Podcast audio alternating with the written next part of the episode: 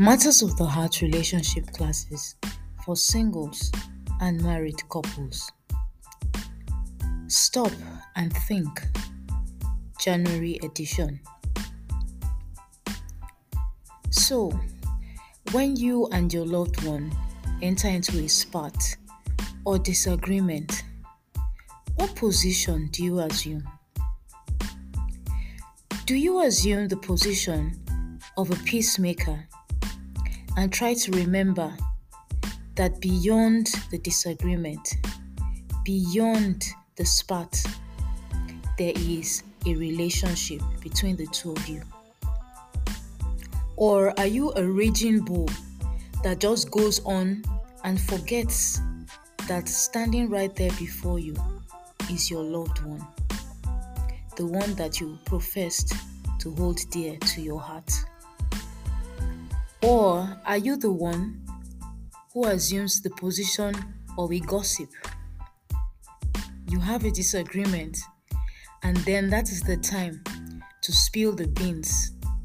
Everything that your loved one has told you in confidence about themselves, that is the time in your heat of anger that you decide to release all those secrets and use them as weapons against them. Or even worse, you go spreading these details told to you in confidence by your loved one.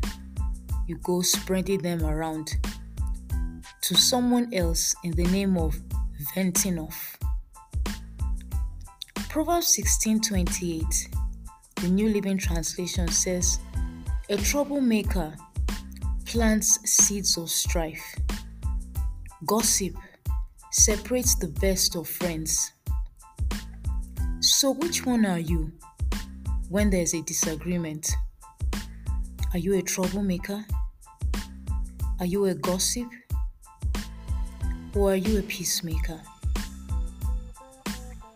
Stop and Think, January edition.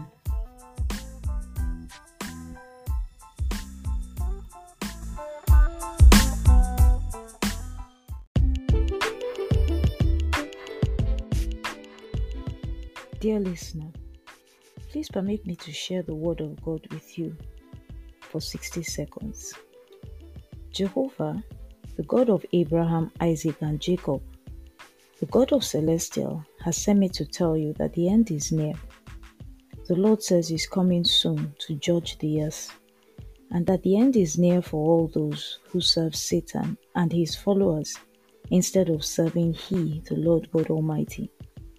Jesus says He's coming soon, and He says that the sword of the Lord will descend very soon because the world has turned away from Him. And so I want to urge you, dear listener, please turn back to God. And if you're yet to believe in Jesus, please accept Jesus in your heart today and make Him the owner of the life that you're living. God bless you.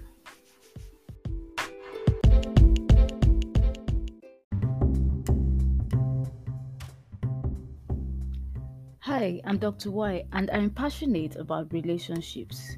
You can call me a relationship enthusiast. I take great pleasure in seeing people in love and, more importantly, seeing their relationships thrive. For singles, this means I desire to see their love stories and relationships lead to the altar. And for the married, it means seeing that the sparks and chemistry remain between the couple, even as they strive to build and run their home in partnership with God. And so I'd like you to join me over the weekend for a masterclass series on relationships for the singles and married couples. And for our masterclasses, we will draw on insights from the Word of God to help us develop practical solutions to the issues we face in our relationships as singles and as married couples. So join me over the weekends as we try to see how to run our relationships from God's perspective.